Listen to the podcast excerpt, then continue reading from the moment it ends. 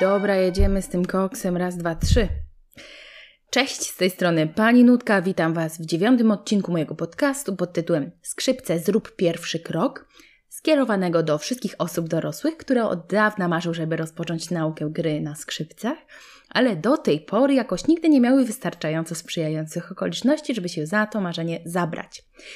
Jeżeli Ty jesteś właśnie kimś takim, to wiedz, że bardzo dobrze trafiłeś, bo może to, co dziś ode mnie usłyszysz, całkowicie zmieni Twoje przekonania na temat gry na skrzypcach, które do tej pory miałeś w głowie.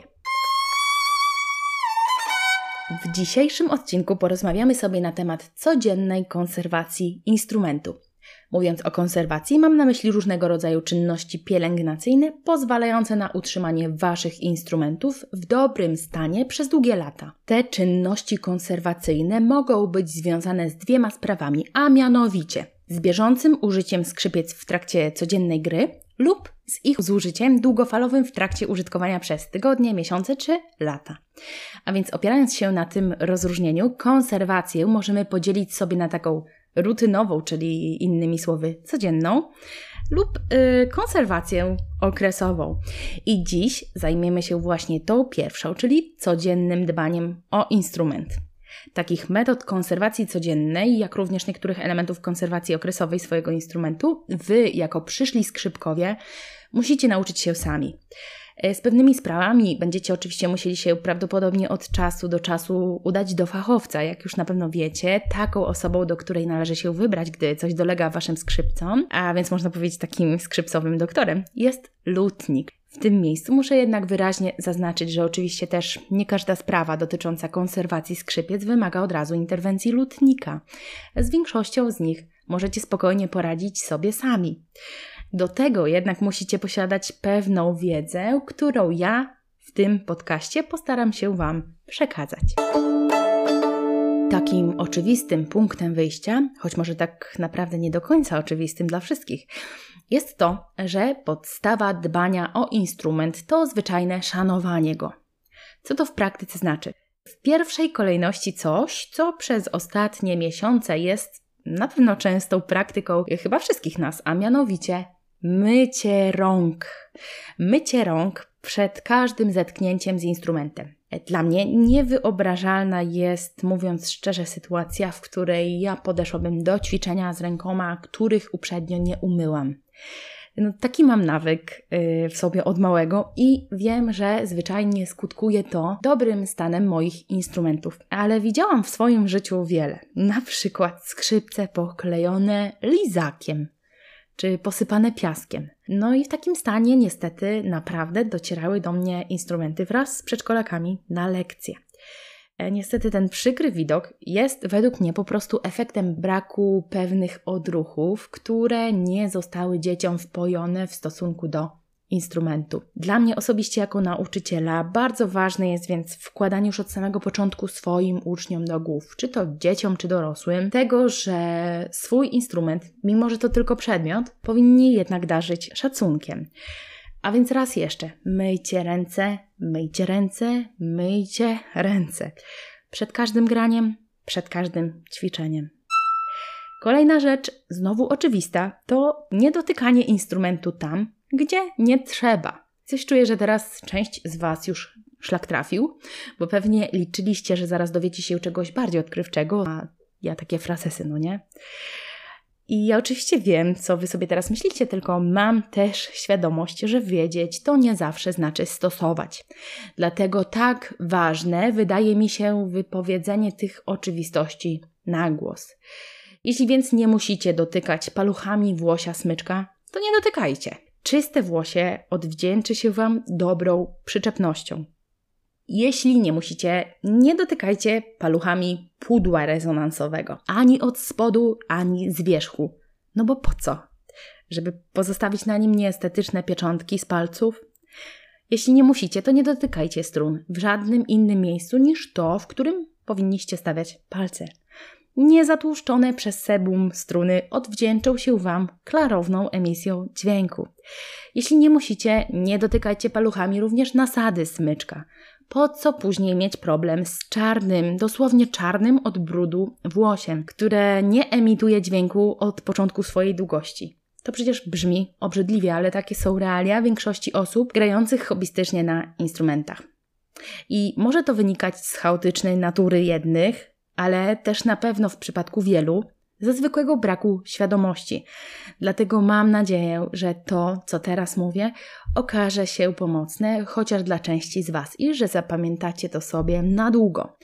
Podsumowując, szanuję swój instrument i obchodzę się z nim ostrożnie. I to jest według mnie podstawa zachowania go w dobrej formie na lata. A więc ja osobiście, można powiedzieć, stawiam raczej na prewencję niż na usuwanie tragicznych skutków zaniedbań. I takie podejście ja Wam również polecam.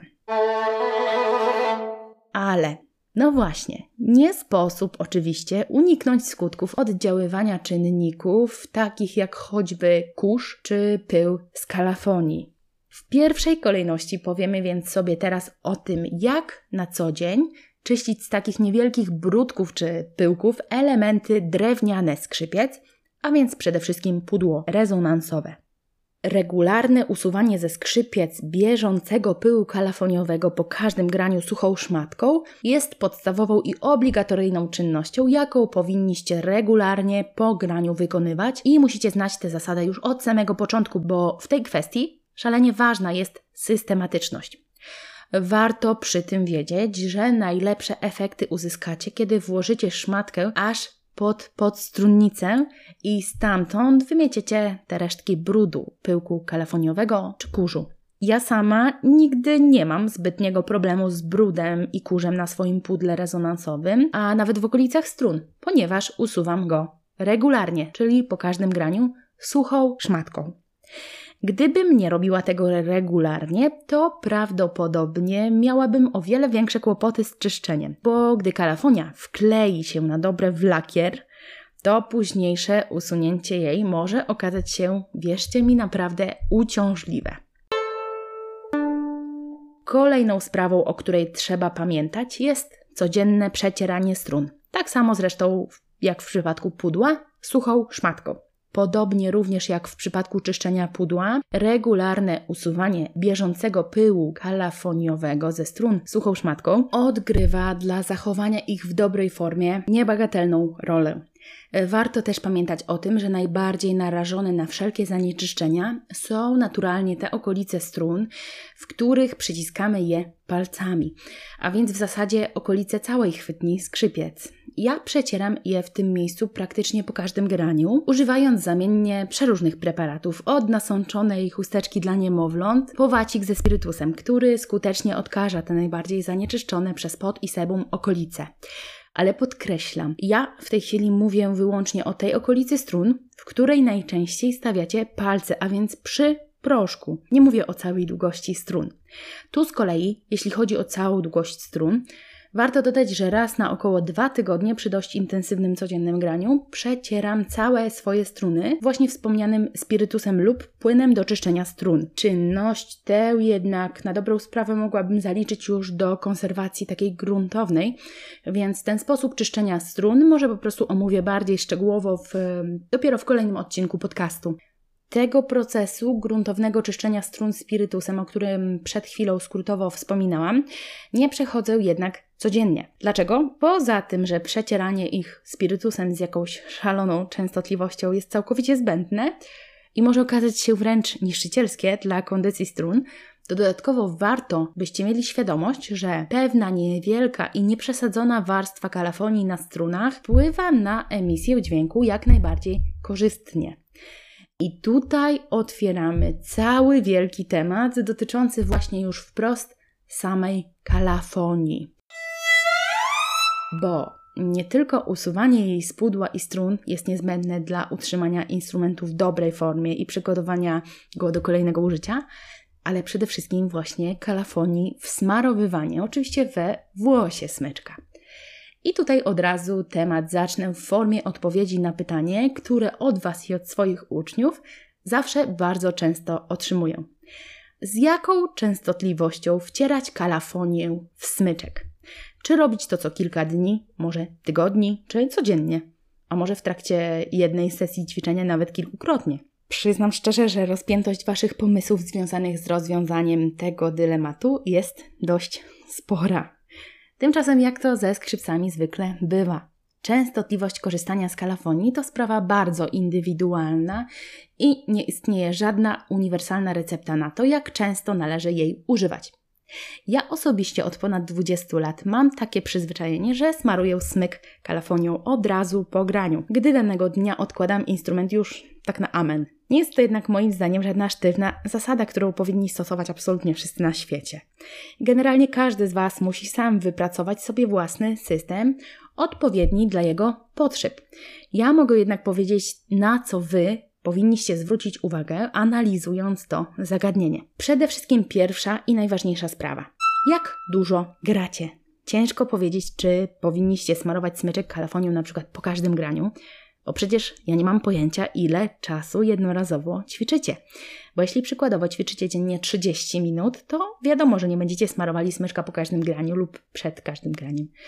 Jeśli natomiast y, każde granie znaczy dla Was ćwiczenie przez 5-8 godzin, to no najprawdopodobniej radziłabym wtedy ten smyk już po każdej takiej sesji nasmarować. Druga sprawa, jaka ma bezpośredni wpływ na częstotliwość używania kalafonii, to rodzaj sprzętu, z jakim macie do czynienia, bo mówiąc wprost, sporo zależy od tego, jakie wymogi stawia Wasz instrument, no i Wasze struny. Jedne skrzypce będą brzmiały lepiej z większą ilością kalafonii w smyku, ale drugie z nieco mniejszą. I skoro znaczenie dla częstotliwości używania kalafonii ma sprzęt, to oczywiście również i rodzaj kalafonii, jakiej używacie. I tak jak jedne z nich fundują bardziej miękki dźwięk, inne zaś ostry jak brzytwa, to tak samo kalafonie różnią się poziomem pylenia. Ja osobiście kalafonii, które nadmiernie się pylą, nienawidzę. I tutaj wybawieniem jest dla mnie właśnie moja ukochana Larika Gold 2, o której kiedyś tam wspominałam, której stopień pylenia jest, powiedziałabym, znikomy w porównaniu do większości kalafonii.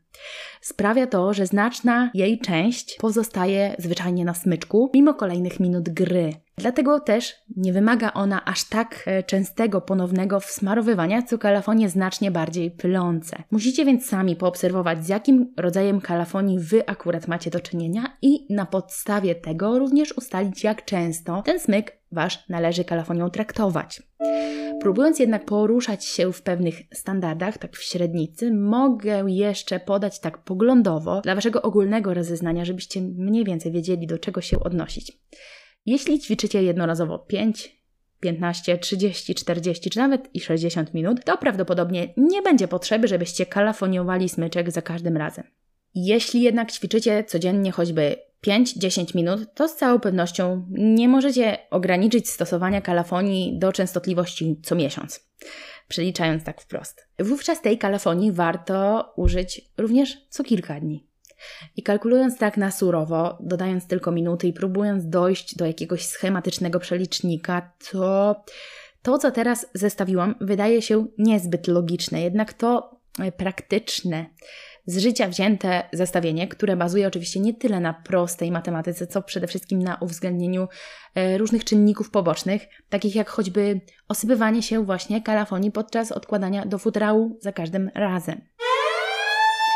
No dobra, ale teraz kolejna kalafoniowa zagwostka, o którą pytaliście. Bo zarówno dziś, jak i przy okazji poprzedniej edycji Akademii Pani Nutki w 2017 Któregoś razu powiedziałam Wam, że smyczek zawsze kalafoniuje wieczorem, po całodziennym graniu, zanim odłożę instrument do futrału, a nie kolejnego dnia przed kolejnym graniem.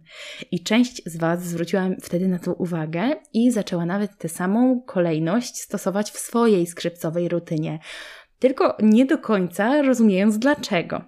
Yy, I pojawiały się takie pytania, dlatego ja czuję się w obowiązku w tym momencie ustosunkować się do tego zagadnienia. Dlaczego ja kalafoniuje smyczek po graniu, a nie przed kolejnym. Czy jest jakieś logiczne uzasadnienie? I wkurzę Was teraz, wybaczcie, ale nie wyjaśnię tego w żaden logiczny sposób, który odkryje jakąś kolejną skrzypcową tajemnicę. Bo tak na zdrowy rozum przecież bardziej logiczne w sumie byłoby kalafoniowanie smyczka przed graniem niż po. W końcu taki świeżo nakalafoniowany smyczek zrzuca bądź co bądź resztki kalafonii, które później w futrale opadają na pudło i na cały instrument, no nie? I tutaj jednak kłania się kolejne działanie prewencyjne, a mianowicie przykrywanie skrzypiec w futrale szmatką lub taką welurową kołderką każdorazowo przed zamknięciem instrumentów w futerale. I właśnie między innymi po to, żeby uniknąć kontaktu z opadającym na nie smyczkiem, czy właśnie pruszącą się kalafonią. Ale wracając do tej kolejności nacierania smyczka kalafonią, ja smaruję smyczek po graniu, nie przed, ze swoich czysto praktycznych pobudek. Na przykład nie chcę kolejnego dnia lecieć spóźniona na próbę, mając dodatkowo nieprzygotowany od razu do grania instrument. Sami rozumiecie. Jest to tak wyłącznie moje widzi mi się, nie musicie się do tego sztywno stosować. Um, natomiast no, niektórzy moi koledzy muzycy dla odmiany kalafoniują smyki przed grą i oczywiście nie ma w tym żadnej krzywdy dla świata. Więc po prostu zróbcie jak chcecie. Przed, po, abyście tylko dbali o to, żeby w ogóle był nakalafoniowany. I teraz kilka słów o samej czynności wsmarowywania kalafonii we włosie smyczka. Jeśli wcieracie kalafonię w nowy smyczek po raz pierwszy, to na 100% dacie jej zdecydowanie zbyt mało. To mogę sobie za to dać, uciąć rękę. Kalafonię trzeba wcierać po raz pierwszy przez kilkadziesiąt ładnych minut, dopóki smyczek nie zrobi się naprawdę biały i nie zacznie się z niego wręcz sypać. Dopiero wtedy włos jest właściwie nakalafoniowane. Kolejne kalafoniowania już oczywiście tak nie wyglądają, ale pierwsze właśnie tak. Pierwsze użycie kalafonii, która w stanie nowości ma nieskazitelnie wypolerowaną taflę, y, wymaga od nas przynajmniej 20, 30, 40 minut pracy, by w ogóle zmatowić swoją powierzchnię i by zaczęła ona oddawać właśnie pył do włosia. Istnieje też taki protip na znacznie szybsze nakalafoniowanie nowego smyczka. Polega on na rozgnieceniu na pył starej kalafonii i dokładne wtarcie takiego pyłu we włosie. Jednak no, ja sama mówiąc szczerze, nigdy nie doradzam tego sposobu uczniom, bo raz, że większość z nich nie ma dostępu do żadnej starej, pokruszonej kalafonii, a dwa, no w przypadku posiadania wyłącznie nowej kalafonii, to no serce boli tak ostentacyjnie zabijać nową, wypolerowaną, błyszczącą taflę prosto ze sklepu. Zresztą jeśli sami kupicie nową kalafonię, to dokładnie będziecie wiedzieli o czym mówię, bo te sztabki są naprawdę przepiękne, przepięknie pachną i naprawdę wyglądają jak jakieś takie biżuteryjne bursztyny. Jeśli natomiast chodzi już o samą technikę wcierania takiej kalafonii w sztabce, to ja sugeruję, byście rozpoczęli tarcie tuż przy żabce w dolnej połowie smyczka, po kilkudziesięciu intensywnych potarciach przeszli do części górnej przy szpicu i zrobili to samo, a następnie wykonali już długie pociągnięcia kalafonią po całej długości smyczka. Taki schemat powtórzcie kilka, kilkanaście razy, póki kalafonia nie zacznie się pylić i nie wyrobi się na tyle, by oddać ten pył bezpośrednio na włosie smyczka. Podobnie będziecie później postępować podczas każdego kolejnego kalafoniowania. I to są, słuchajcie, takie podstawy codziennego dbania o instrument. Teraz na koniec mam jeszcze dwie rzeczy trochę poboczne, ale o których też chcę powiedzieć. Przecieranie smyczka suchą szmatką. Poruszam te kwestie tylko po to, żeby uprzedzić Wasze pytania, jakie na pewno pojawiłyby się po tym odcinku. Kilkukrotnie pytaliście mnie o to na naszej facebookowej grupie Skrzypce Zrób Pierwszy Krok. Otóż ja przyznam szczerze, że odkąd jestem w środowisku muzycznym, a ma to miejsce już od ponad ćwierć wiecza, nie spotykałam się z przecieraniem smyczka suchą szmatką od tak dla sportu. Szczerze mówiąc, y, już sama myśl o takiej czynności wywołuje we mnie autentycznie gęsią skórkę, bo tak jak mówiłam, ja zgodnie z wszelkimi logicznymi pobudkami za wszelką cenę unikam kontaktu włosia smyczka z czymkolwiek, co nie jest kalafonią albo strunami. Dlatego tak na zdrowy rozum przecieranie smyczka wydaje mi się totalnie zbędne. Oczywiście co innego gruntowne mycie i odtłuszczanie go raz na jakiś czas. Ale to jest akurat czynność, którą ja zaliczyłam do konserwacji okresowej, niecodziennej, a o tamtej, jak wspominałam, będę mówiła dopiero w następnym odcinku. Natomiast wracając do tego, czy przecierać włosie smyczka suchą szmatką, czy nie. Ja osobiście nie przecieram i nie wiem po co ktoś miałby to robić. W praktyce instrumentalnej innych osób również z takim przecieraniem raczej się nie spotkałam, ale nie wiem. Może nieuważnie się przyglądałam przez tych kilkadziesiąt lat. Jeśli wy przecieracie lub jeśli wiecie po co ktoś może taką czynność wykonywać, to dajcie mi proszę znać. Na przykład na maila, bo ja w sumie chętnie się dowiem i być może poszerzę swoje własne horyzonty.